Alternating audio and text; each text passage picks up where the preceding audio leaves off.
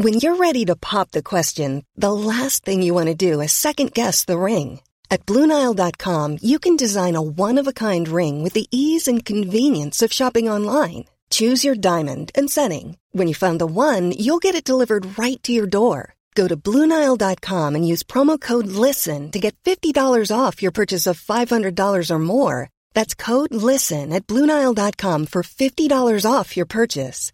Bluenile.com code LISTEN. Burrow is a furniture company known for timeless design and thoughtful construction and free shipping, and that extends to their outdoor collection. Their outdoor furniture is built to withstand the elements, featuring rust-proof stainless steel hardware, weather-ready teak, and quick-dry foam cushions.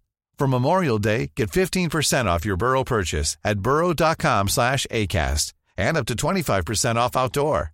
That's up to 25% off outdoor furniture at burrow.com slash ACAST. Since 2013, Bombas has donated over 100 million socks, underwear, and T-shirts to those facing homelessness. If we counted those on air, this ad would last over 1,157 days. But if we counted the time it takes to make a donation possible, it would take just a few clicks. Because every time you make a purchase, Bombas donates an item to someone who needs it. Go to bombas.com slash ACAST and use code ACAST for 20% off your first purchase. That's bombas.com slash ACAST, code ACAST. به نظر شما وجود دموکراسی چه نقشی تو اقتصاد یک جامعه داره؟ تو جوامعی که مردم تو انتخاب رهبرای اون جامعه نقشی ایفا نمی‌کنن اغلب این باور وجود داره که مشکلات اقتصادی جامعه از نبود دموکراسی نشأت می‌گیره.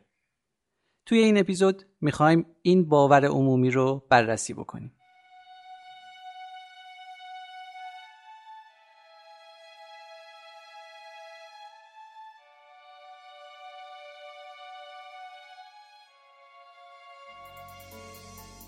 خودشون با بچه ها غذاشون رو تقسیم مثلا بیسکویتشون رو تقسیم می‌کنن. ولی کافیه بگی مثلا پسرم دخترم غذا تو نخوری عمو میاد مال عمو مثلا اونجا تو مهمونی شوهرم مست بهش میگن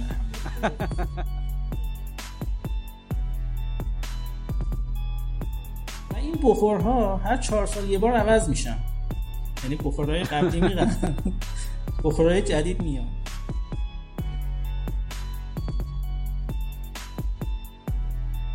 روزی روزگاری یک پادشاه عادلی بود که در سرزمین فلان حکومت می‌کرد و مردمش در شادی و سرور و فلان به سر میبردن.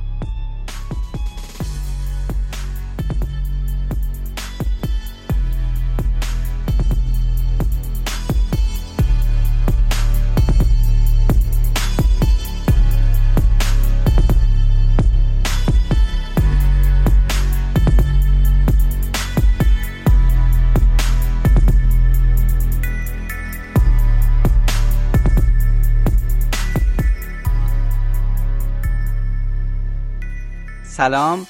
من مجتبی فراحتم و من امیر کیومرثی و شما رو خط پنجم اسکریت هستیم. خب. بریم سراغ اپیزود؟ بریم سراغ اپیزود. یه توضیح میدی که قراره چیکار بکنیم. این اپیزودمون یه خورده شاید از همون اولش واضح و شفاف نباشه. واقعیتش خیلی خیلی انرژی دارم که زودتر بریم در مورد این اپیزود صحبت بکنیم. موضوعیه که خب من خودم خیلی بهش علاقه دارم. ولی خب از طرفی موضوع بسیار بسیار پیچیده ایه موضوع بسیار بسیار سختیه. و ما از نظر محتوا بیشترین انرژی رو بین اپیزودهایی که تا حالا ساختیم این اپیزود از زمان گرفته. و من همین اول کار هم بگم که ما تو این اپیزود به جنبندی شاید کاملی نرسیم از تمامی وجوه موضوع. ولی صرفا از یک زاویه دید محدودی می‌خوایم به موضوع بپردازیم. موضوع چیه؟ آیا این باور که وجود حاکمان خودکامه حالا به اصطلاحا دیکتاتور استفاده میشه باید اینو بهش بپردازیم که چقدر کلمه درستیه. حاکمان خودکامه چقدر در شکلگیری فسادهای اقتصادی موثره. و این فسادهای اقتصادی چقدر مانع رشد اقتصادی میشن؟ یعنی می‌خوایم به این بپردازیم که مثلا اگر یک جامعه ای وجود داره که اون جامعه به صورت دیکتاتوری داره هدایت میشه اگر اون در واقع تغییرات توش ایجاد بشه و بره به سمت دموکراسی و انتخابات آزاد و اینا چقدر می‌تونه موثر بشه که اون جامعه توش رشد اقتصادی اتفاق بیفته. می‌خوایم اینو بهش بپردازیم. اینو با چه اصولی می‌خوایم بررسی بکنیم؟ بر اساس آزمایش ها بر اساس آمار؟ هم آزمایش توش هست هم آمار هست علوم سیاسی هست تئوری ها و نظریه هایی که تو این حوزه مطرح میشه. موضوعات اجتماعی سیاسی اینا بهش به همه در واقع در مورد یه سیستم داریم صحبت می‌کنیم. با تمام پیچیدگی هایی که داره و خب باید از زوایای مختلف بهش نگاه بشه. دقیقا.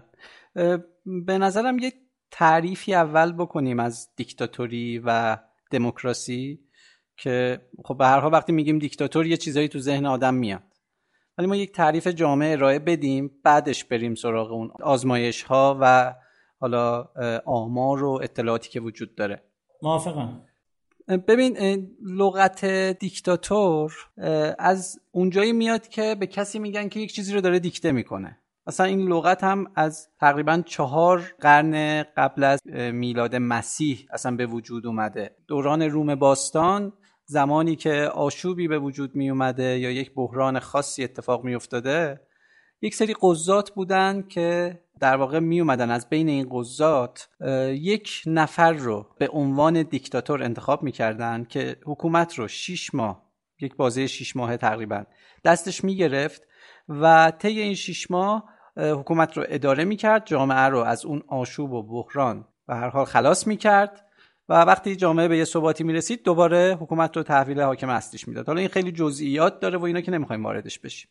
در واقع دیکتاتوری یکی از زیر مجموعه های اتوکراسیه که می‌تونیم بگیم ته ته طیف دیگه. جایی که خودکامگی و سرکوب و در واقع هر چی صفت منفی که میشه به حاکم نسبت داد. اونجا وجود داره و یک جور استبداده. نه اون به شکل مطلقش وجود داره نه دموکراسی به شکل مطلقش وجود داره که مردم یک جامعه تو تمام سطوح حق رأی و انتخاب داشته باشن. واسه همین ما یه طیفی داریم که هر حکومتی که حالا به سمت اتوکراسی بیشتری داره میره خب میگیم که اون مثلا به سمت دیکتاتوریه. هر حکومتی هم که بیشتر متمایل به دموکراسیه میگیم که خب این یک حکومت دموکراتیکه. در واقع اون نظام غالب رو می‌تونیم بگیم که حالا دیکتاتوریه یا دموکراسیه. اینجوری نیستش که بگیم که به صورت 100 درصد. تو دیکتاتورترین جوامع هم یک سری از سطوح وجود داره که مردم حق رأی دارن و انتخاب می‌کنن. حالا رأی شاید حالا مثلا صندوق رأی نباشه ولی به هر حال نظر مردم تعیین کننده است. حالا ما نمی‌خوایم بیایم اینجا انواع اینا رو بررسی بکنیم چون هم خیلی متنوع و زیاده. اصلا از حوصله اپیزود ما خارجه. همین که هم اصلا نیازی نیست که بررسی بکنیم. صرفا می‌خوایم با همین دوتا تعریفی که داریم ببینیم که روند فعالیت های اقتصادی و رشد اقتصادی توی حکومت های اتوکراس چطوره و تو حکومت های دموکرات چطوره. اینها رو یک جورایی حالا هم می‌خوایم شبیه سازی بکنیم. هم می‌خوایم ببینیم آمار و ارقام و اینا چی میگن و از نظر علمی چه اتفاقی دقیقا میفته توی هر کدوم از این حکومت ها و تاکیدمون هم اینه که ما صرفا داریم از نظر اقتصادی بررسی می‌کنیم نه از هیچ نظر دیگه ای یعنی در واقع من می‌خوام جنبندی خلاصه بکنم. ما یه دموکراسی داریم که مبتنی بر انتخاباته و یه چیزی در مقابل دموکراسی داریم که بهش میگیم اتوکراسی یا خودکامگی ترجمه میشه. و خب قرار نیست از کلمه دیکتاتور خیلی تو این اپیزود استفاده بکنیم. دموکراسی داریم و اتوکراسی داریم. ویژگیشون هم مشخصه. اونجا انتخابات برگزار میشه اونجا انتخابات برگزار نمیشه. یه نکته ای هم که من بگم ما خیلی با روح قانون اینجا کاری نداریم. اینکه ممکنه تو یه کشور انتخابات برگزار بشه و مشارکت کم باشه یا انتخابات مهندسی بشه یا هر چیز دیگه ای بالاخره همین که داره انتخابات تو اون کشور برگزار میشه و نفرات دارن با انتخابات میرن سر کار. اینو جزء دموکراسی دستبندی می‌کنیم. یعنی اگر بخوایم بیایم دقیق بشیم ببینیم واقعا تو چه کشوری انتخابات درستی برگزار میشه تو چه کشوری برگزار نمیشه خیلی کارمون سخت میشه. ما وقتی میگیم دموکراسی واقعا منظورمون همون برداشت سطحیه که از دموکراسی داره انجام میشه. وقتی میگیم اتوکراسی منظورمون حکومت هاییه که دموکرات نیستند یعنی انتخابات توشون برگزار نمیشه. معمولا یک شخصی در رأس قدرت هستش که نفرات رو اون شخص انتخاب می‌کنه و بقیه ماجرا داره اتفاق میفته و فقط هم از نگاه رشد اقتصادی می‌خواهیم بررسی بکنیم. حالا بقیه جنبه های اون جامعه رو نمی‌خوایم بهش بپردازیم که نمیشه هم اصلا تو یک اپیزود بهش پرداخت. خب پس مشتبا طبق این تعارف واضح ترین و اصلی ترین مشخصه دموکراسی چی شد؟ رأیگیری. خیلی هم خوب. موافقی؟ با همین رأیگیری شروع کنیم. ببینیم مثلا رأیگیری چیه و چجوری انتخابات چجوری داره انجام میشه چجوری ممکنه انجام آفرین. آره آره آره. خیلی هم عالی بریم.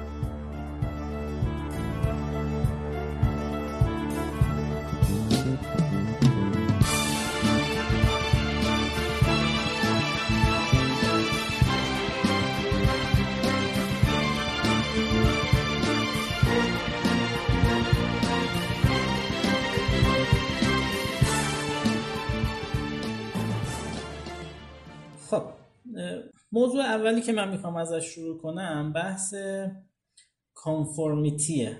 خب اصطلاحا حالا ترجمه های مختلفی ازش میشه.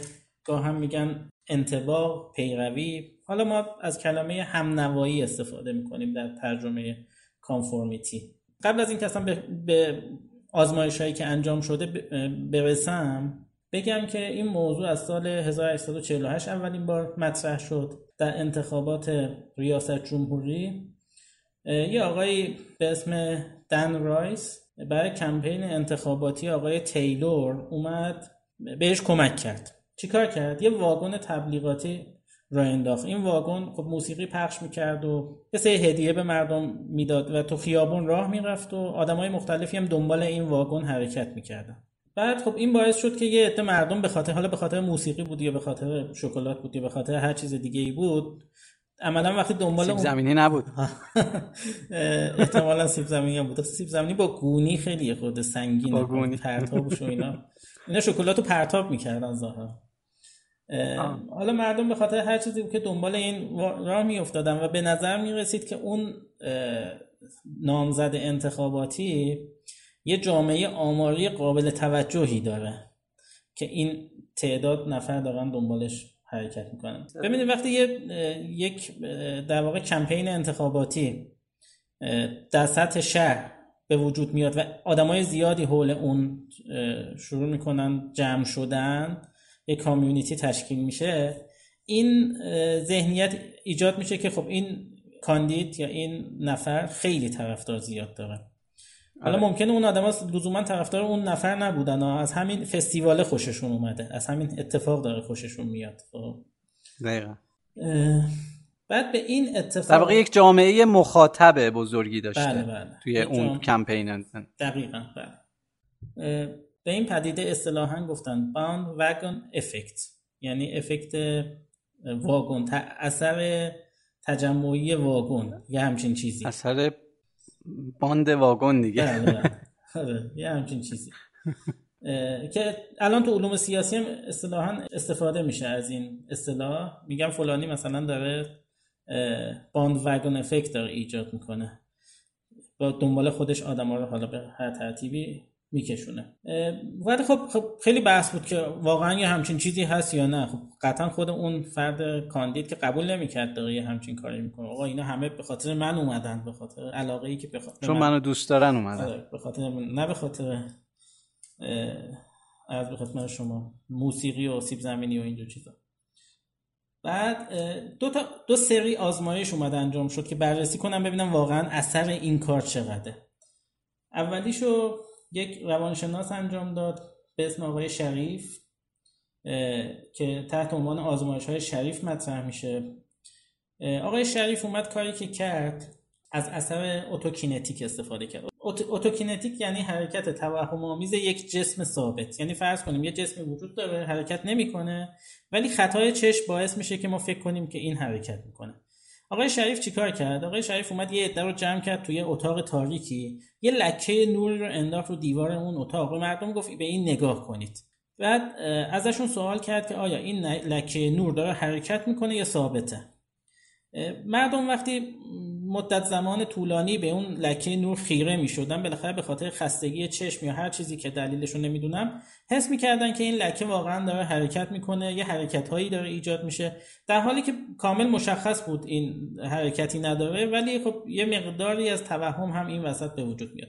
بعد اومدن از اینا یک در واقع پرسشنامه ای رو جمع کردن. آقا چقدر شما فکر می‌کنید که این لکه حرکت می‌کنه یا حرکت نمی‌کنه؟ خب وقتی پرسشنامه رو همینجوری دادن مردم انجام دادن ازشون سوال کردن درصد خیلی قابل توجهی از مردم گفتن که نه این لکه فیکس بود حرکت نمی‌کرد. خب توی مرحله بعدی آزمایش اومدن از اثر جمعی استفاده کردن. یعنی چیکار کردن؟ یعنی یه افرادی که از قبل هماهنگ شده بودن وارد آزمایش شدن و اونا به این سوال جواب دادن که بله این لکه داشت حرکت می‌کرد. و وقتی تعداد نفرات زیادی دارن به این سوال اینجوری جواب میدن تاثیر می‌ذاره رو جواب اونایی که در جریان نیستن تو بازیان یعنی این بازی طراحی شده است. تاثیر می‌ذاره. یه مثال مشابهی رو گاهن تو بعضی مدارس بچه ها انجام می‌دادن. نمی‌دونم مشتبه یادت میاد یا نه. سر کلاس معلم با بعضی از بچه ها هماهنگ می‌شد. یه سوالی می‌پرسید. یه جدول ضربی رو مثلا می‌گفت نه مثلا 9 6 تا. خب 9 6 تا چند تا میشه؟ خب.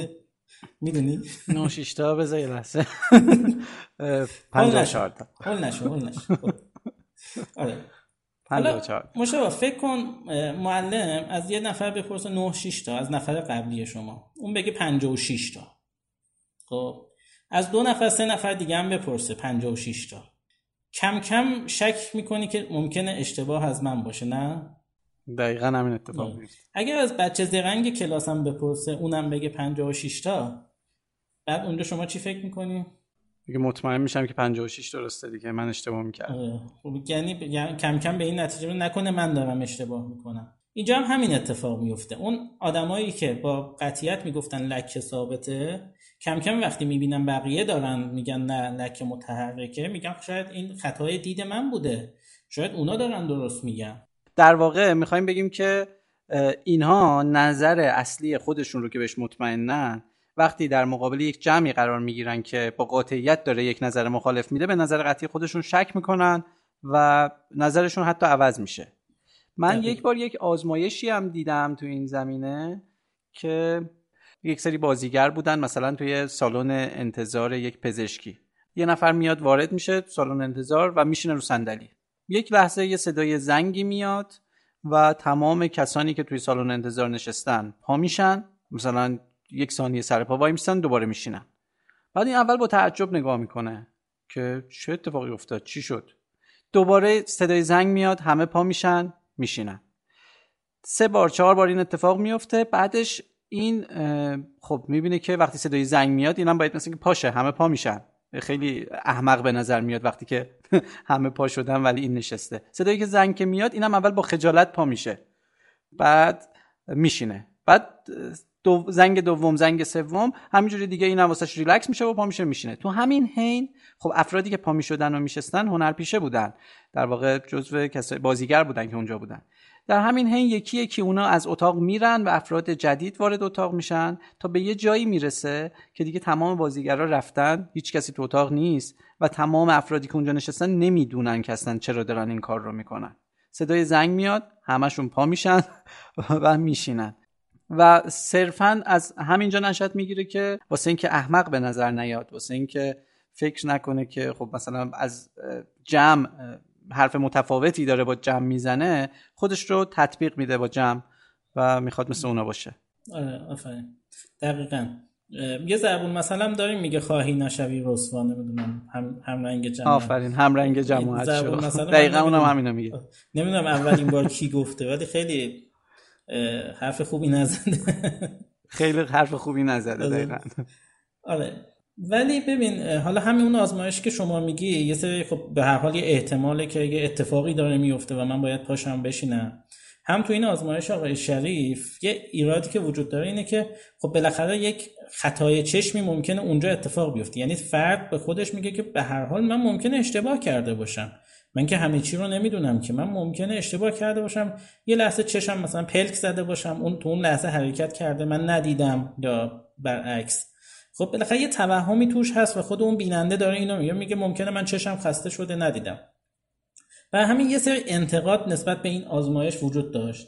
این آزمایش هم 1935 انجام شده نتایج. 1935 1940 این حدود نتایجش در اومده. بعد یه آقای اومد به اسم آقای اش گفت که باشه اگر اونجا یه آزمایش پیچیده بود من میام یه آزمایش خیلی ساده ای طراحی می‌کنم. اسمش هم گذاشت مجموع آزمایش های اش.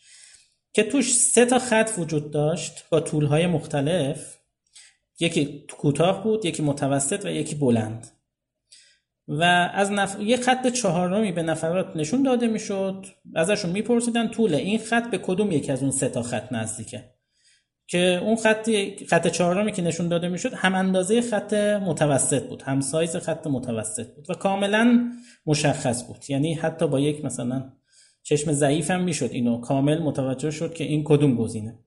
این آزمایش رو یه بار انجام دادن و 99 درصد آدم ها جواب درست دادن به این سوال.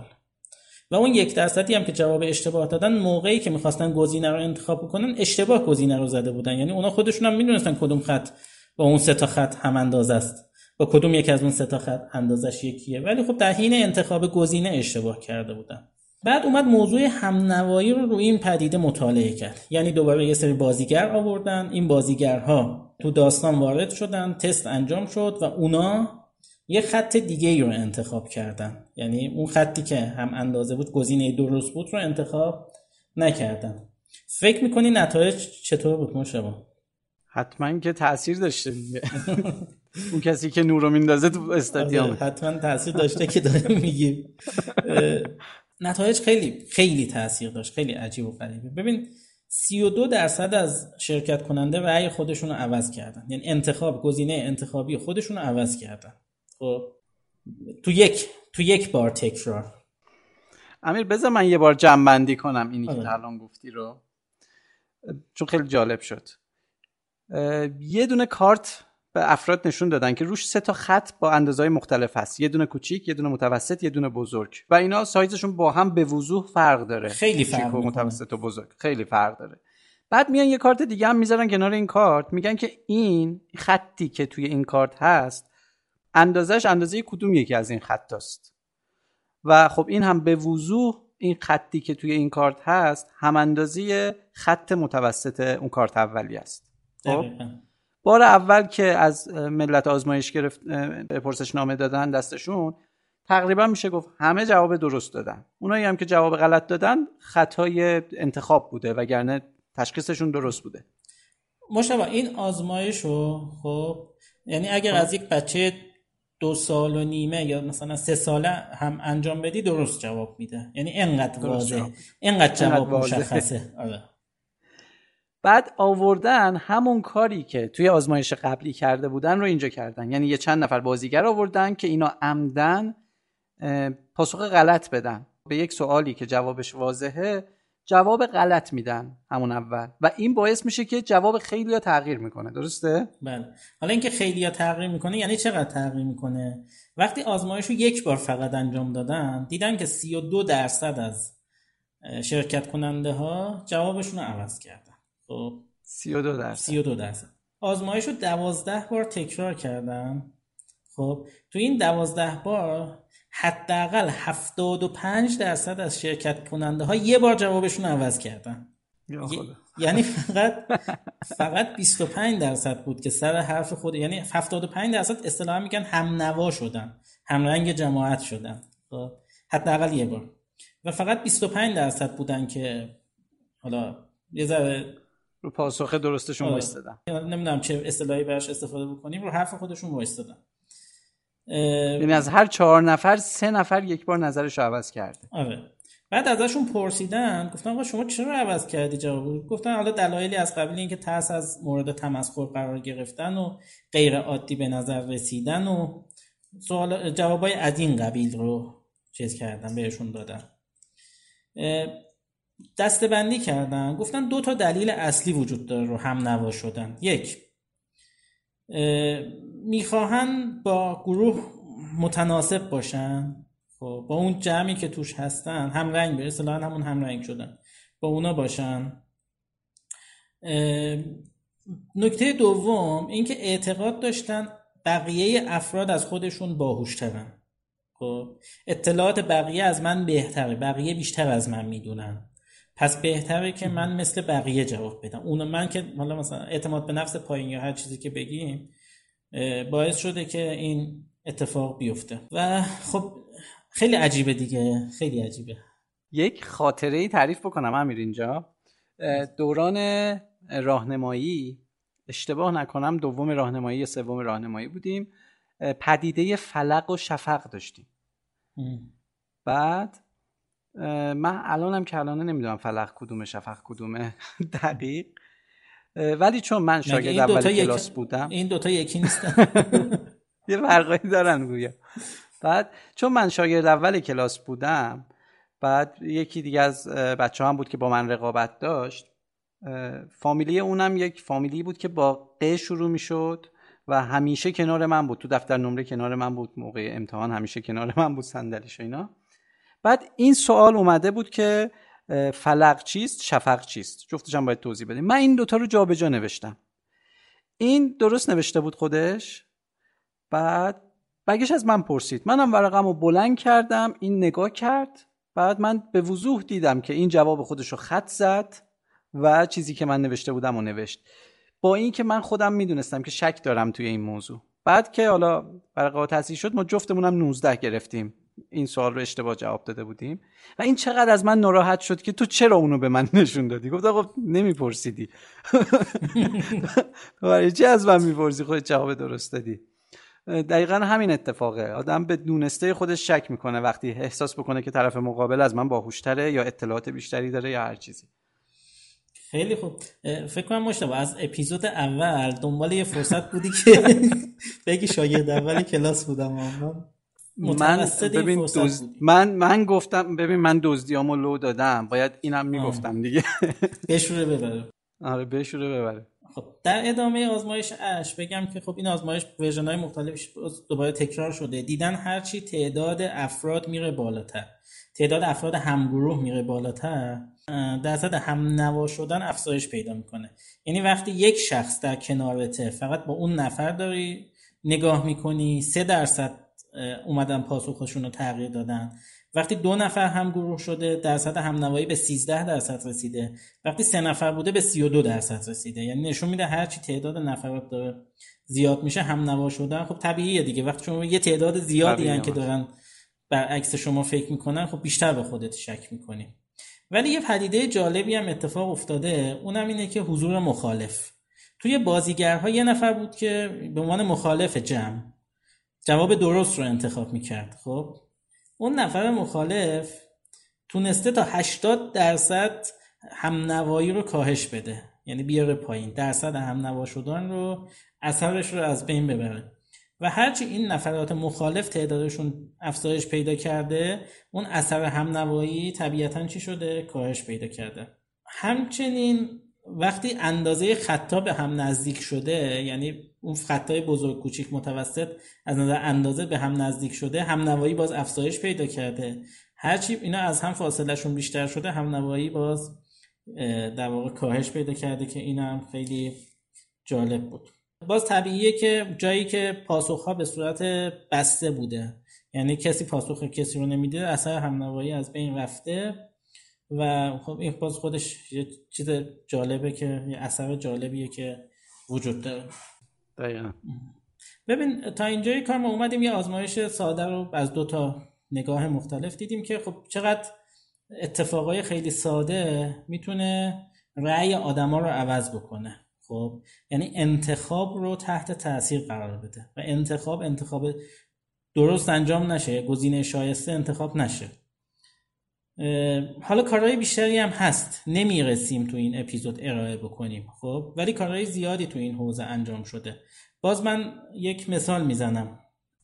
مثلا یک کار دیگه ای که کردن اومدن یک رسانه رو مسئول گذاشتن که از یک گزینه انتخاباتی حمایت بکنه. خب. مثلا فیسبوک اومده از یک گزینه خاص انتخاباتی حمایت کرده. خیلی شدید و خیلی واضح. یک جانبه اومده از اون گزینه انتخاباتی حمایت کرده تا روز آخر انتخابات. دقیقا شب انتخابات حمایتش رو برداشته و گفته که حالا نه اینکه واضح باز این کار بکنه. یک سوتی یا یک ایراد اون کاندید رو اومده گفته. خب؟ این باعث شده که رأی اون کاندید کاملا از بین یعنی کاملا تحت شعا قرار بگیره. چون میگن رسانه ای که از این آدم داشت حمایت خودش می‌کرد طرفداری می‌کرد. خودش طرفداری می‌کرد اومده علیهش داره حرف می‌زنه. خب این یه تکنیک انتخاباتیه که تو بعضی کشورها من جمله آمریکا استفاده میشه. یعنی به یه رسانه پول میدن که از یه نفر حمایت بکنه تا روز آخر. بعد روز آخر بیاد یکی دو تا چیز علیه اون آدم استفاده بکنه و این باعث میشه. اینکه یک رسانه که خودش حامی اون نفر بود بیاد پشت سرش حرف بزنه این باعث میشه که اثر خیلی زیادی توی ریزش آرای اون آدم داشته باشه. یا کتابای مختلفی هست. اومدن موضوع اثر رو انتخاب رو تو بحث فقط انتخابات منظورم هست مطالعه کردن. دیگه ما نمی‌رسیم بهش. خب یکی دو تا کار رو گفتیم. منظورم اینه که انتخاب حالا به خودی خود شما هم البته تو اپیزود مینیبوس نامه بهش اشاره کردی خب. ولی خودت داری میگی یا من کاری ندارم؟ حالا دیگه از من می‌خوام از مینیبوس نامه تا آخر این اپیزود می‌خوام ازش حمایت بکنم آخرش یه چیزی بگم. انتخاب خیلی وقت تحت تاثیر چیزهای مختلف قرار می‌گیره. می‌خوایم بگیم که همیشه انتخاب یک اتفاق درست و منطقی که فکر می‌کنیم هست نیست. نیست. تا اینجا کار اینو می‌خواستیم بهش بپردازیم.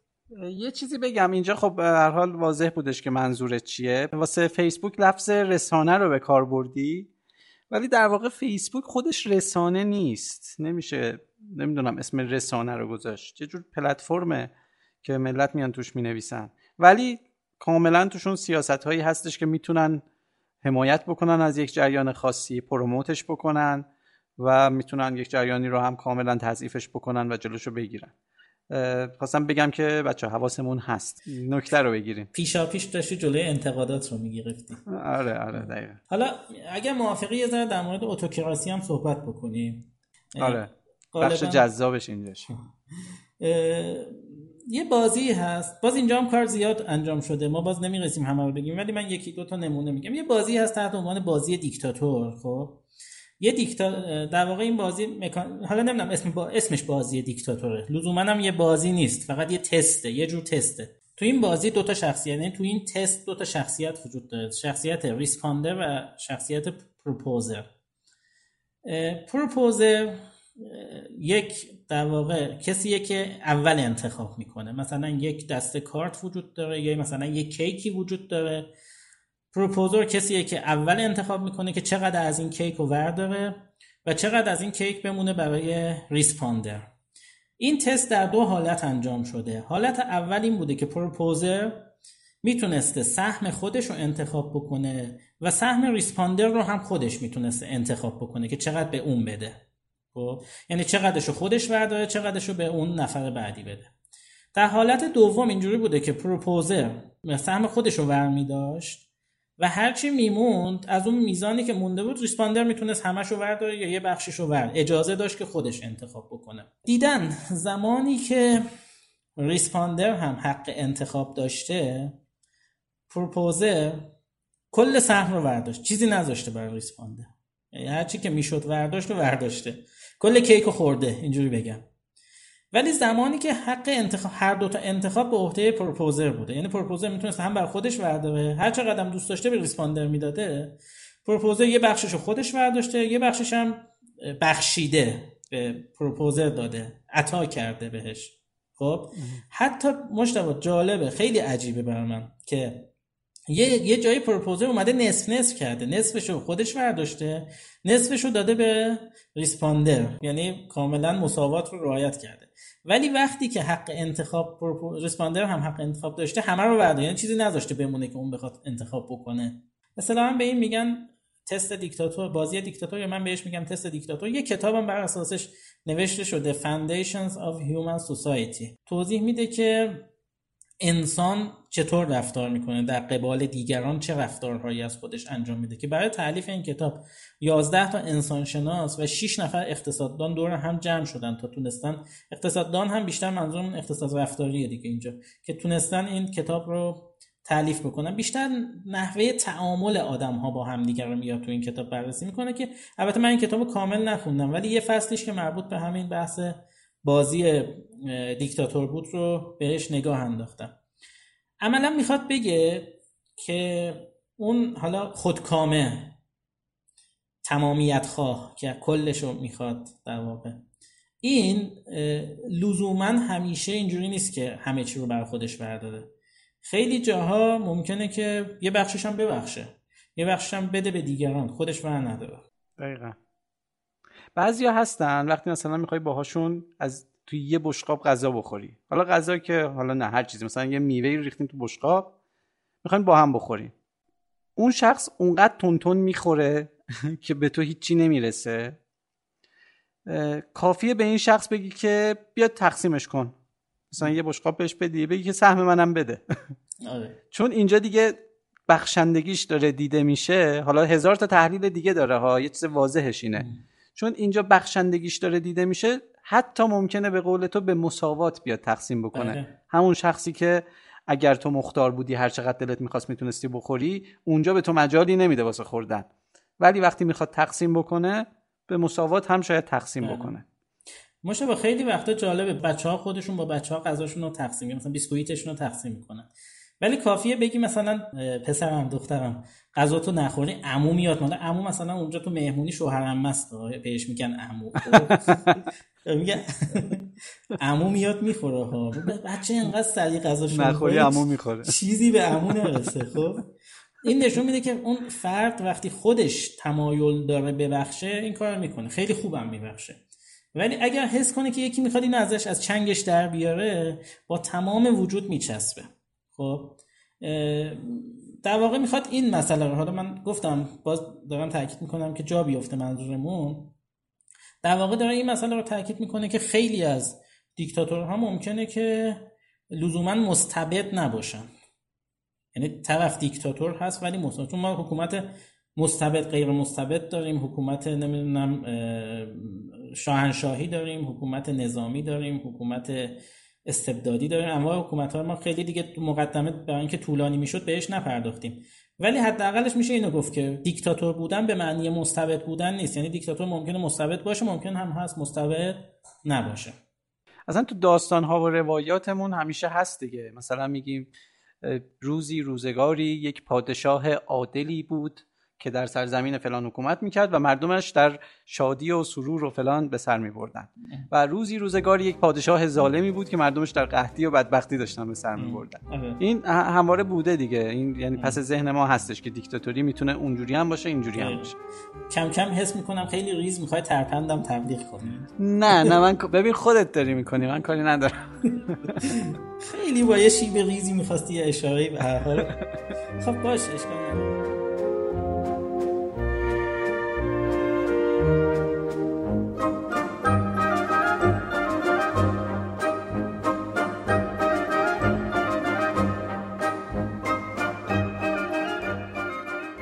کار بعدی که در واقع ما می‌خوایم بهش بپردازیم یک گزارش خیلی مفصلیه که توسط مدرسه هاروارد کندی در واقع منتشر شده. اصلا مدرسه البته گفته میشه دیگه در واقع دانشگاهه که زیر دانشگاه هاروارد داره فعالیت می‌کنه. حالا به عنوان یک مقاله که توی یک مجله علمی چاپ بشه ما اینو نمی‌شناسیم ولی یک گزارشیه که خب اساتید متخصصی تو این حوزه دور هم جمع شدن.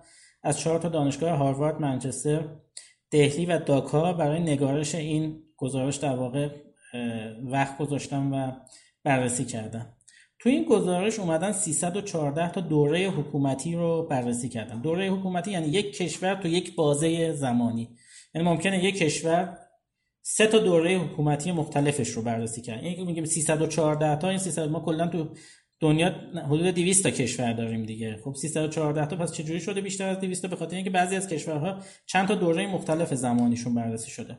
بعد اومدن از ایران.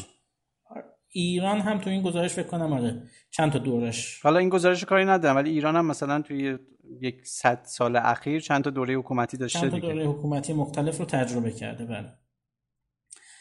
بعد اومدن از روش ریگریشن استفاده کردن. ریگریشن یه روش در واقع خیلی ساده و اولیه پیش بینی هستش که از ترند یک موضوعی میشه در آورد که آینده این قضیه چطوری خواهد بود. برای اینکه خیلی ساده بخوام توضیح بدم مثلا قیمت گوجه بوده هزار تومان. بعد تو دو ماه شده 1500 تومان. میگه آقا تو دو ماه آینده هم میشه 2000 تومان دیگه اگه با همین روند بره جلو. بعد نارمک؟ دیگه. آره اومدن در آوردن گفتن این کشور تو این دوره زمانی باید انقدر رشد اقتصادی می‌کرده. خب؟ حالا بریم ببینیم واقعا چقدر رشد اقتصادی کرده. از بین کشورهایی که بررسی شده تایوان 1963 تا 1997 بیشترین رشد اقتصادی پیش بینی نشده رو داشته. یعنی 170 درصد. یعنی چی این 170 درصد؟ یعنی قرار بود این کشور طبق پیش بینی ها x درصد رشد اقتصادی بکنه الان تو این بازه مد نظر x به اضافه 170 درصد رشد اقتصادی کرده. 100 پس اصطلاحا بهش میگیم 170 درصد رشد اقتصادی پیش بینی نشده انجام داده. یعنی بیشتر از اون چیزی یعنی که از پیش بینی 170 درصد, درصد بیشتر, بیشتر بوده. بله بله. و در این میان ایران 1976 تا 1987 بیشترین کاهش رشد اقتصادی پیش بینی نشده رو داشته. 175 درصد کمتر از چیزی که پیش بینی شده رشد اقتصادی اتفاق افتاده. 1976 میشه سال 55 آره دیگه اواخر حکومت قبلی و اوایل. حکومت. بله بله. که حالا البته ما نمی‌خوایم به دلایلش بپردازیم دیگه بعد خورده به اواخر که خب وضعیت خب خیلی خوب نبود بعد جنگ و این چیزا هم بوده. انتخابات و بعدش جنگ و چیزهای مختلف. تا 1987 که میشه 1366 این بررسی تقریبا تا اواخر جنگ. چقدر بوده؟ 175 درصد کمتر از چیزی که پیش بینی می‌شده. مهم. بعد اومده گفته این نکته جالبش اینجاست. از بین ده تا کشوری که بیشترین میزان رشد اقتصادی رو داشتن من جمله تایوان خودش که بهش اشاره کردیم. هشت تاشون کشورهای اتوکرات بودن. یعنی کشورهایی بودن که در واقع حکومتشون حکومت دموکراتی نبوده. دموکراسی توش نبوده. و جالبتر اینه که از بین کشورهایی که بیشترین کاهش رشد اقتصادی رو تجربه کردن هشت تاشون یا دموکراسی بوده یا یه صورتهای عجیب و غریبی از اتوکراتیک بوده که حالا اتوکراتیک هم نمیشه گفت مثل مثلا حکومتهای شاهنشاهی بوده حکومتهای از به خدمت شما دموکراتیک تک حزبی بوده و از اینجور چیزا. خب یعنی شکلهای نافرمی از دموکراسی یا اتوکراسی بوده. ببین مثلا اونایی که بیشترین رشد اقتصادی رو داشتن تایوان اندونزی مصر چین 77 تا 90 ویتنام سنگاپور لاوس ترینداد توباگو چین 91 تا 2010 و آلبانی بودن. اینا بیشتر رشد اقتصادی داشتن. که بجز ترینیداد و توباگو و آلبانی بقیهشون کشورهای اتوکراتیکی بودن. یعنی کشورهایی بودن که انتخابات به اون معنی توشون برگزار نمی‌شد. و اونایی که بیشترین کاهش رشد اقتصادی رو داشتن ایران افغانستان از به خدمت شما مالایی کنگو عراق اردن 65 ترینداد توباگو 80 تا 88 اردن 82 برزیل و سومالی بودن که اینا اکثرشون کشورهای دموکراتی بودن. یا در, یا در شروع دموکراسی خودشون. ولی نکته مهمی که وجود داره اینه که اون هشتا کشوری که بیشترین میزان رشد اقتصادی رو داشتن و گفتیم در واقع حکومت اتوکراسی داشتن اتوکراسی هاشون اتوکراسی های چند حزبی بوده. اینم بهش تاکید می‌کنه که یعنی چندین تا حزب توش فعالیت می‌کردن. بیشترین افزایش رشد اقتصادی و از اون و کاهش رشد اقتصادی در حکومت های دموکراسی مثبت 77 منهای 108 بوده. بیشترین افزایش رشد اقتصادی و کاهش رشد اقتصادی در حکومت های اتوکراسی مثبت 170 منهای 175 بوده. درست شد؟ یعنی یعنی رشدشون زیادتره از اون طرف منفی بودنش هم زیادتره. آفرین. یعنی کشور اگه اتوکراسی باشه چابکه جهش اقتصادیش هم خیلی سریع اتفاق میفته از اون ور ریزش اقتصادیش هم سر- سریع اتفاق میفته از اون ور کشورهای دموکراسی خیلی رشد اقتصادیشون شدید نیست ولی از اون ور ریزش اقتصادیشون هم بالاخره کنترل شده است. خیلی شدید نیست. واسه همینه دیگه. میگن اصلا توی کشورهای دموکرات قحطی به وجود نمیاد. ولی کشورهای دیکتاتوری با اینکه رشد اقتصادی خوبی می‌تونن داشته باشن. ولی احتمال قحطی تو کشورهای دیکتاتور خیلی زیاده. ممکنه توشون قحطی هم بله آره ممکنه یه سری پارامترهای دیگر هم بررسی کرده تو این گزارش. مثلا چیزی که خیلی توش روش تاکید داشته وجود نهادهای اجتماعی و سیاسی بوده که گفته نهادهای قدرتمند نهادهای اجتماعی سیاسی قدرتمند خیلی تو رشد اقتصادی تاثیر داشتن.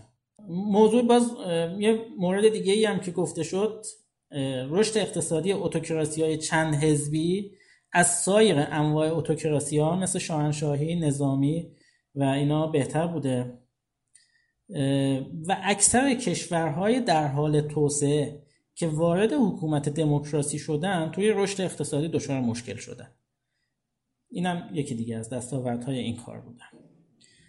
توی این مقاله توی این کار توی این گزارش اومده از نگاه آماری بررسی کرده فکت رو بررسی کرده اتفاقی که واقعا افتاده رو بررسی کرده. هرچند یه سری نقدا بهش وارده که من نمی‌خوام الان اینجا بهش بپردازم. ولی بیشتر فکت رو بهش اشاره کرده نمی‌خواست. دنبال دلیل نبوده که چرا اینجوری شده. خب خیلی تحلیلی به مسئله نگاه نکرده. آقا اینا بودن. کشورهایی که اتوکراسی بودن بیشتر رشد کردن. در مقایسه با کشورهای یک دستاورد خیلی جالب دیگه ای هم داشته مشتبه اونم این بوده که در شرایط مساوی. خب که قدرت نهادها و حزبهای سیاسی تو یک تو دو تا کشور با هم برابر بوده. کشوری که اتوکراسی بوده رشد اقتصادیش از کشور دموکراتیک بیشتر بوده. یعنی در شرایط مساوی اتوکراسی رشد اقتصادی بیشتری داشتن. یعنی توی شرایطی که جنگ نباشه مثلا همه چی نرمال باشه دیگه. و قدرت نهادها و قدرت نهادها با هم برابر باشه. در واقع ارزش نهادها تو اون دوتا جامعه با هم برابر باشه. خب الان می‌خوایم تحلیل بکنیم که چرا؟ من که خیلی دوست ندارم تحلیل بکنم چون حوزه تخصص خودم هم نیست خب؟ ولی یه تحلیلی رو خوندم که یک فرد ناشناسی از این کار اومده بود یه تحلیلی ارائه کرده بود جای خیلی به قولی تو سایت خیلی معتبری هم نبود. ولی حالا چون تحلیلش قابل تحمل بود من بعدم نمیاد که بهش اشاره بکنم و همینجا میگم که این دو سه دقیقه آینده ای که داریم صحبت می‌کنیم مطلبی که داریم میگه مطلب علمی نیست صرفا مطلب بلاگیه وبلاگیه یا همچین چیزیه. خب ما دیدیم یه نفر نوشته ما هم خوشمون اومد گفتیم حالا بعد نیست اینجا هم اشاره بشه. این آقا حالا یا نمی‌دونم آقا یا خانم هر کسی که اومده بود تحلیل کرده بود اینو می‌گفت که می‌گفت وقتی ما یه حکومت اتوکراسی داریم یک یک فرد یک خودکامه یک حالا شاه ملک امیر هر چیزی که اسمشو بذاریم اون بالا نشسته خودش و خانوادهش و آقازاده هاش و طایفش و اون دوستان اطرافیانشون و افرادی که زینفوز هستن تو اون حکومت کلا مگه چند نفر میشن؟ میشن چند صد نفر یا نهایت هزار نفر هزار نفر دو هزار نفرن؟ یه سری دسترسی به رانت دارن دسترسی به منابع دارن و می‌تونن سوء استفاده بکنن به نفع خودشون و کار این تیپی بکنن. ولی وقتی داریم صحبت از دموکراسی می‌کنیم یعنی یک دولتی هست یه قوه مجریه هست که این قوا یه سری وزرا هستن که هر کدوم از وزرا یک دامنه ای از اختیارات رو دارن یه سری مدیران میانی هستن بعد اینا همشون خانواده دارن آقازاده دارن بعد یه سری آقازاده ها آرزو دارن آره. یه سری نماینده مجلس هستن تو نماینده های مجلس دوست و آشنا دارن آقازاده دارن آقازاده هاشون آرزو دارن. حالا و حالا در واقع نهادهای دیگه ای که نهادهای حکومتی دیگه ای که از مجالس سنا و نمی‌دونم کنگره و شوراهای مختلفی که تو کشورهای مختلف هستن بالاخره اونا هم قدرت دارن صاحب نفوذن و صاحب رانتن اصطلاحا. حرفش این بود میگه آقا بخور زیاده. خلاصش این آره که هر کدوم یه سیسمونی بخواد بخره ببین چقدر میشه. خلاصش این که می‌گفت که آقا خلاصه حرفش این بود. میگه آقا وقتی دموکراسی ایجاد میشه بخور زیاد میشه و این بخورها هر چهار سال یه بار عوض میشن یعنی بخورهای قبلی میرن. بخورهای جدید میان. بعد یه, یه مثال جالبی می‌زنه. میگه فرض کن شما وارد یه رستورانی شدید. تو این رستوران گفتن آقا هر چی دوست داشته باشی بخوری رایگانه. مفته. خب در دو حالت مختلف. شما فرض کنید در حالت اول یه زمان محدودی بهتون میدم. میگم تو این دو ساعت هرچی بخوری مفته ولی بعد دو ساعت دیگه باید پولش رو بدی. حالت دوم میگن نه آقا الان هرچی بخوری مفته. بری فردا هم بیای باز دوباره اگر بخوای بخوری بازم مفته. لازم نیست هزینه ای بدی. در کدوم حالت شما بیشتر می‌خوری؟ شما منظورم شما مشابه نیست نه اصلا خود من من خودمو میگم. تو اون دو ساعت من هر چقدر بتونم می‌خورم. آره. شما وقتی زمانت محدوده که نتونم من می‌خورم. آره. حالا این آقای آقای خانم چیز می‌گفت تحلیلگر اینو داره میگه.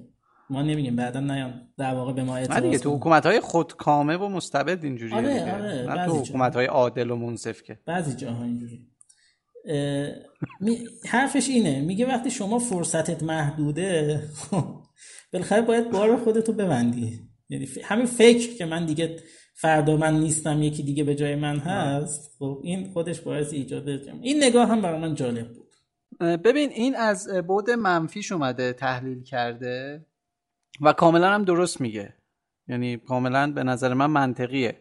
وقتی یکی خودش رو صاحب یک حکومتی می‌دونه که بی نهایت منبع و ذخایر و درآمد داره و این رو مال خودش می‌دونه طمع کمتری داره واسه خوردن. تا اون کسی که میگه مثلا من چهار سال اومدم اینجا خودش هم نباشه دوروبری هایی داره. ما مثلا می‌بینیم که مثلا توی یک انتخابات مجلس شخصی که خودش اجاره نشینه می‌تونه میلیاردها تومن هزینه تبلیغات بکنه و خودش یک قرون اصلا خرج نمی‌کنه. این میلیاردها تومن رو میگه که اون کسایی که دوست داشتن من در بیام این کار رو کردن. اون کسایی که دوست دارن که این در بیاد خب فردا یک سری انتظارها دارن و میشن همون بخورها که چهار سال وقت دارن که از این امتیازات استفاده بکنن یک رانت هایی رو استفاده بکنن یه کارایی بکنن. ولی خب توی حکومت دیکتاتوری اتوکراسی این اتفاق یه خورده با حرس و ولع کمتری اتفاق میفته و توسط افراد محدودتری همین اتفاق میفته. این بود منفیش. حالا بیایم فرض بکنیم که اصلا یه حکومت اتوکراسی باشه و مسلح هم باشه. نمیگیم نخوره. مثلا فرض کن یک پادشاهی هستش که مسلحه خب؟ توی ناز و نعمت داره زندگی می‌کنه. من این رو شباهتش میدم به یک دونه بنگاه اقتصادی. فرض کن به یه دونه مثلا یک کارخونه بزرگ یک شرکت خیلی بزرگ خب؟ شرکت های بزرگ چجوری دارن اداره میشن؟ اینکه یک دونه هد دارن یک رئیسی دارن اون بالا که تصمیم گیرند است. تصمیم اول و آخر رو اون داره می‌گیره. ولی یک هیئت مدیره ای وجود داره که این رو انتخاب کرده. اون هیئت مدیره رو هم سهامدارها انتخاب کردن و همینطور اومده رفته پایین. ولی کارگری که توی اون کارخونه یا توی اون بنگاه اقتصادی داره کار می‌کنه اون نیروی جزئی که داره کار می‌کنه اون تصمیم گیرنده نیست. کارخونه یک صاحب داره اون داره تصمیم می‌گیره و اگر درست کار بکنه کارگر هم حتما اونجا راضیه. ولی خب اگر هم می‌تونه مثلا مستبد باشه و کاری بکنه که کارگر پدرش در بیاد و فقط این بخوره. در کل می‌خوام بگم که شبیه سازیش هم که می‌کنی می‌بینی که به نظر من این بهتر از اونه که کل کارگرها جمع بشن و بخوان تصمیم بگیرن توی حالا تصمیمات یک دونه مثلا شرکت بزرگ یا یک کارخونه یا یک بنگاه اقتصادی. حالا من باز می‌خوام از یه بعد دیگه هم به مسئله نگاه کنم. از نگاه سرمایه گذاری وقتی یک مسئولی میاد پای کار که مسئوله و می‌خواد یه حرکت مثبتی انجام بده یه سرمایه گذاری بکنه یک صنعتی به وجود بیاره یا یه رفاهی رو ایجاد بکنه. پروژه ای رو شروع می‌کنه که در دوره مسئولیت خودش به انتها برسه. یعنی من مسئول وقتی یه پروژه‌ای به هم پیشنهاد بشه که هر چقدر خوب باشه ولی قرار باشه مثلا ده سال به طول بیانجامه من شروع بکنم من هزینه بکنم برداشتش بیفته تو دوران مسئولیت یه نفر دیگه پوزش رو یه نفر دیگه بیاد بده. ولی از اون ور می‌تونم یه پروژه شروع کنم که دو ساله تموم بشه. حتی اگر یه موقع به تاخیرم خود سه ساله تموم بشه خودم برم افتتاحش رو بکنم خودم کلاسش رو بذارم خودم پوزش رو بدم. خب طبیعتا انتخاب با کدومه؟ انتخاب با اون پروژه بلند مدت هست یا این پروژه دم دستی کوتاه مدته؟ طبیعتا که خب این هستش دیگه. این اتفاق هم میفته مثلا این وسط های چند تا پروژه بلند مدت باشه. معمولا تو پایان چهار سال هشت سال میرن همونجوری نصف کار افتتاحش می‌کنن. آره حتی سابقه نشون داده یه پروژه رو چندین تا مسئول اومدن تو سالهای مختلف افتتاح, افتتاح کردن. یکی از دوستان ما می‌گفت این راه آهن اصفهان شیراز و بعد دوستان شیرازی بود. آره. می‌گفت ما تا حالا چند بار اینو هی رفتیم و افتتاح شده و دوباره مسئول بعدی که اومده گفت آقا منم می‌خوام بیام افتتاح کنم از این اتفاقا میفته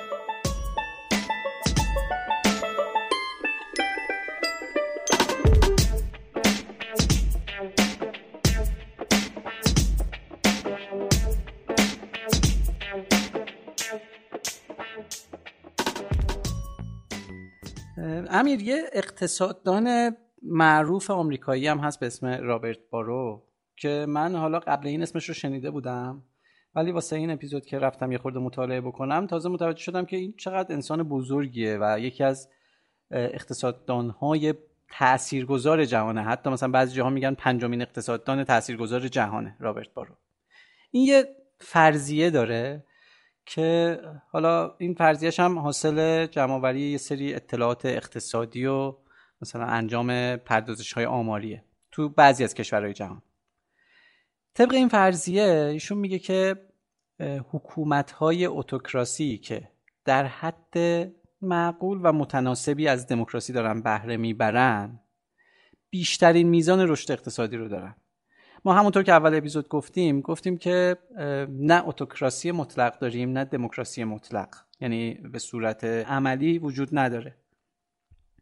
فرض بکنیم که اتوکراسی مطلق سر یک طیفی باشه و دموکراسی مطلق هم سر یه طیف دیگه باشه یک محوری باشه و بخوایم میزان رشد اقتصادی رو روی محور ایگرک ها نشون بدیم در دو سر طیف مینیموم مقدار رشد اقتصادی رو داریم چه دموکراسی مطلق چه اتوکراسی مطلق.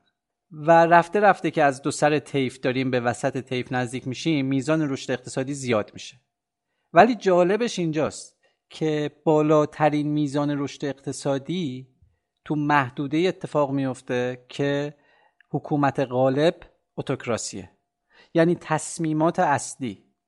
و حاکم اصلی. به صورت اتوکراسی انتخاب شده و اون بالاست. خودش رو صاحب حکومت می‌دونه.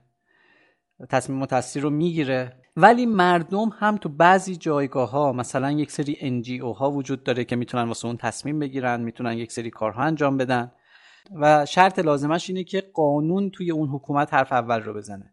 یعنی مهم نیستش که حالا حاکم کیه و چیه و چی کار است. و مثالی هم که می‌زنه مثلا چینه. توی چین حالا شاید بعضی مثلا بیا میگن که تو چین بعضی مردم زیاد خوب نیست و نمی‌دونم زیاد کار می‌کنن و حقوق شهروندی رعایت نمیشه و اینا. ما اول اپیزود گفتیم ما فقط داریم رشد اقتصادی رو بررسی می‌کنیم. توی چین قانون حاکمه و کاری ندارن که یک مقام عالی رتبه از قانون تخطی کرده یا یک شهروند عادی. با جفتشون به صورت مساوی برخورد میشه و هیچ فرار از قانونی نداریم. و همین باعث میشه که یک حکومت اتوکراسی که تا حدودی هم دموکراسی توش هست و از قانون داره پیروی می‌کنه بتونه رشد اقتصادی بالایی داشته باشه. این فرضیه آقای رابرت باروه که دیدم بد نیست اینجا هم گفته بشه. خیلی نکات خوبی بود مشتبه گفتی. فقط اینکه این صحبت هایی که آقای بارو می‌کنه رابرت بارو آیا اینجوری بوده که یک تحقیق روش انجام شده مثلا یه آزمایشی روش انجام شده یا صرفا مثل فرضیه است که تو ذهن ایشون بوده. ببین چیزی که خودش میگه اینه که این فرضیه رو خب برها خودش یک اقتصاددان بزرگه و میگه من این فرضیه که دارم در راستای جمعآوری یک سری اطلاعات آماری از کشورهای مختلف و بررسی نحوه حکومت اونهاست. منظورم اینه که یه صحت سنجی اتفاق افتاده این وسط دیگه. حالا حرفش واسه خیلی سنده. حرف خود این شخص واسه خیلی سنده. در واقع من هیچ آماری ندیدم که نوشته شده باشه که بر مبنای این آمار این حرف این فرضیه زده شده. فقط گفته شده بود که بر مبنای یک سری آمار هاست. خود آمار رو من ندیدم احتمالا باش. خیلی هم خوب. همین که صحت سنجی اتفاق افتاده خب همین مد نظر. برای حسن ختام کارمون یه گزارش رو می‌خوام از واشنگتن پست بیارم که یه مقدار نسبت به گزارش های قبلی جنبندی شده تره. واشنگتن پست اول اومده یه بررسی کرده گفته شاید عوامل دیگه هم در رشد اقتصادی موثر باشن مثلا آزادی. بررسی کرده دیده نه. آزادی های مثلا سیاسی و مدنی تاثیر قابل توجهی روی رشد اقتصادی ندارن. یعنی گفته که کشورهایی که آزادی های سیاسی و مدنی نداشتن و توسط یک مستبد اداره می شدن دو نیم برابر رشد اقتصادی بیشتری رو تجربه کردن. ولی اومده گفته ببینید درسته تو همه گزارش های جوری به این اشاره شده که کشورهای خودکامه تونستن تو میان مدت رشد اقتصادی بیشتری بکنن. این یه مقدار گول زننده است. چرا؟ میگه اولا این صحبت هایی که میشه تو ده سال و 20 سال و ایناست. که اون فرد در واقع توانمند حاکم بر اون کشوره.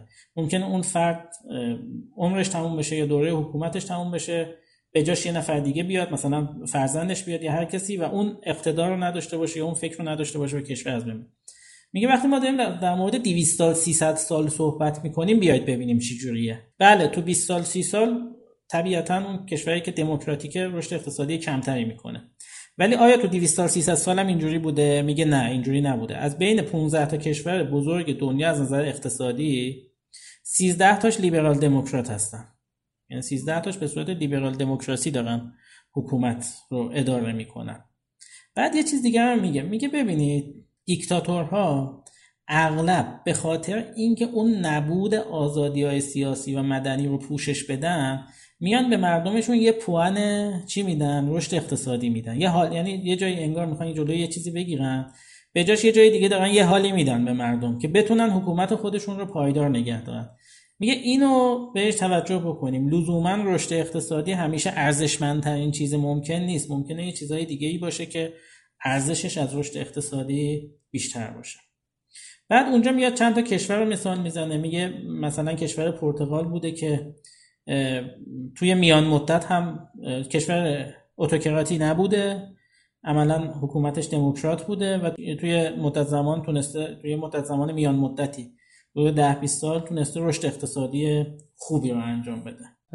من یه جایی یه مثالی میخوندم که حکومت های اتوکرات رو اینجوری شبیه سازی می‌کرد. میگفتش که فرض کنین که ملت تجاری باشن که از یک راهی همیشه عبور می‌کنن و تو اون مسیر تجارت می‌کنن.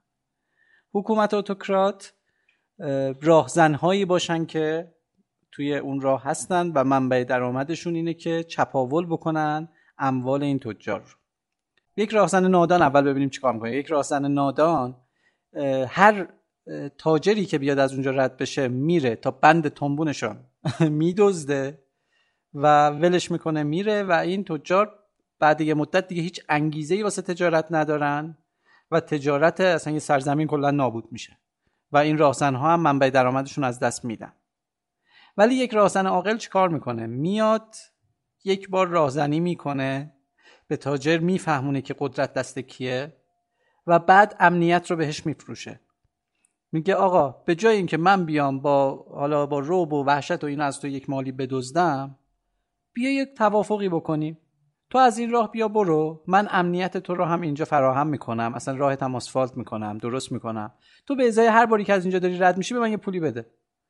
یه مالیاتی ازش می‌گیره و این مالیات رو یک بخشیش رو خرج این می‌کنه که تجار بیشتری بیان از این راه رد بشن. و هم تاجر راضی هم راهزن راضی و به خوبی و خوشی یک عمر کنار هم زندگی می‌کنن. حالا زمان اپیزودمون داره طولانی میشه ولی باز من یه چیز دیگه یادم افتاد اینم بگم. ما شما اولین باری که فهمیدی که شرکت هایی که ویروس در واقع نرم افزارهای ویروس کش رو می نویسن همون شرکت هایی که خود ویروس رو می نویسن یعنی خود ویروس رو می نویسن میندازن به جون مردم بعد میان ویروس کش هم میفروشن بهشون نرم افزارش رو بهشون میفروشن. کی بود و چه حالی پیدا کردی؟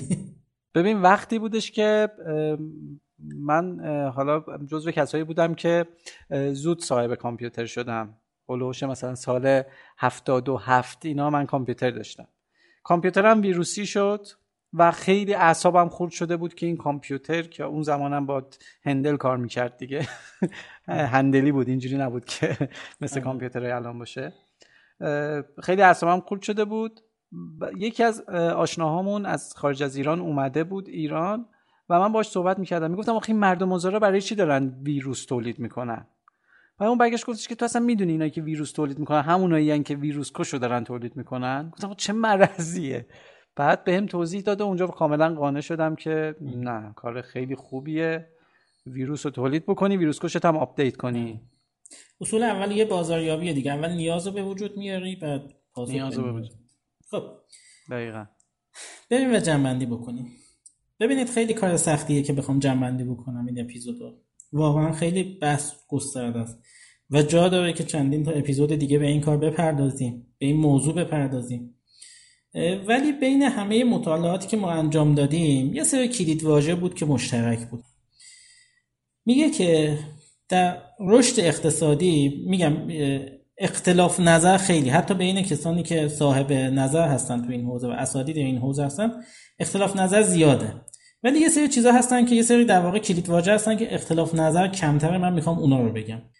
وجود نهادها نهادهای قدرتمند و مؤثر در جامعه خیلی تاکید شد یعنی تو گزارش های مختلفی بهش اشاره شد یک.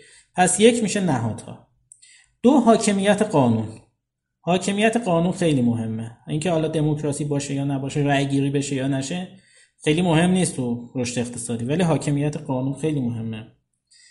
ظرفیت دولت و اعتماد بین مردم و دولت خیلی مهمه. یعنی وقتی دولت به مردم میگه آقا فلان چیز رو نخرید قرار ارزون بشه مردم اعتماد بکنن و در قبالش هم همینطور.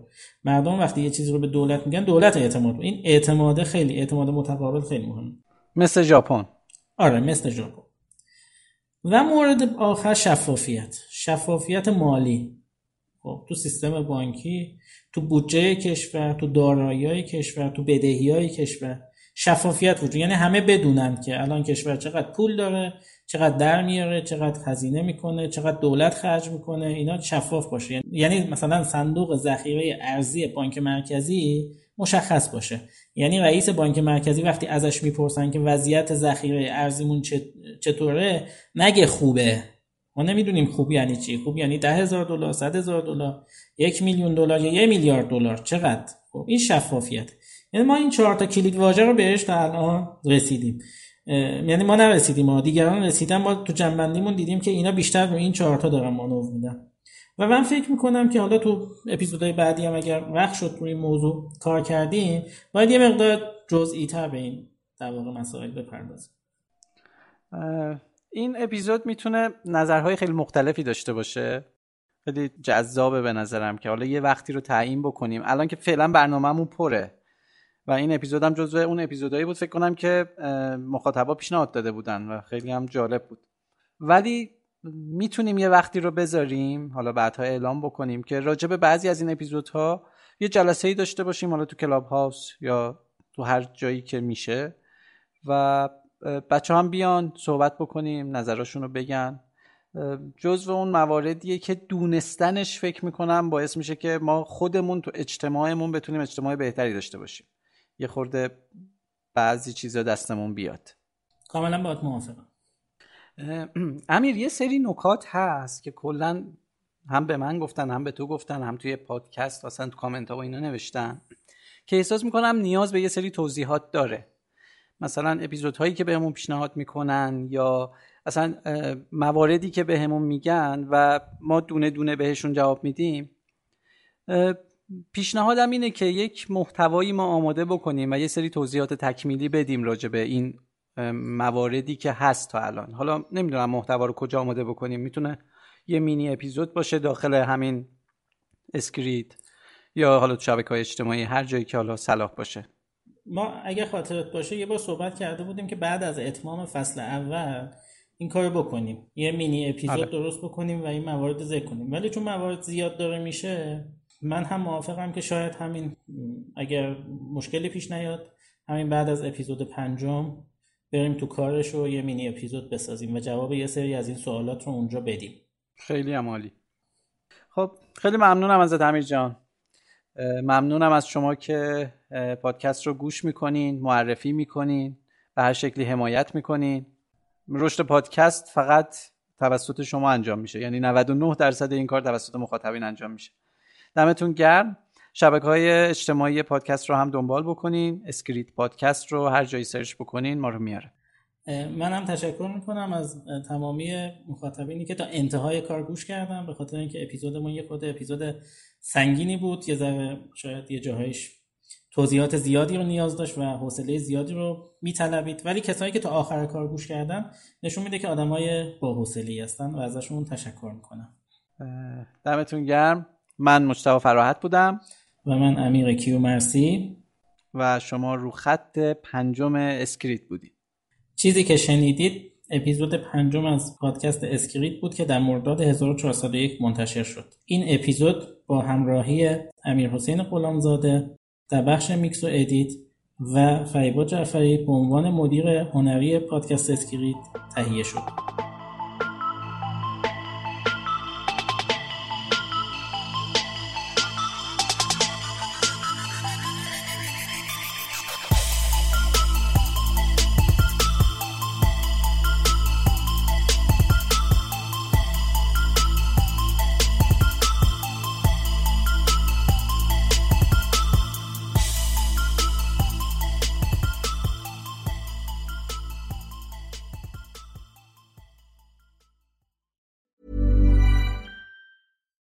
When you make decisions for your company, you look for the no-brainers. And if you have a lot of mailing to do, stamps.com is the ultimate no-brainer. It streamlines your processes to make your business more efficient, which makes you less busy. Mail checks, invoices, legal documents, and everything you need to keep your business running with stamps.com. Seamlessly connect with every major marketplace and shopping cart Schedule package pickups and see your cheapest and fastest shipping options from different carriers with rates up to 89% off USPS and UPS rates. And with the stamps.com mobile app, you can take care of mailing and shipping wherever you are. Make the same no-brainer decision as over 1 million other businesses with stamps.com. Sign up with code program for a 4-week trial plus free postage and a free digital scale. No long-term commitments or contracts. That's stamps.com. Code program.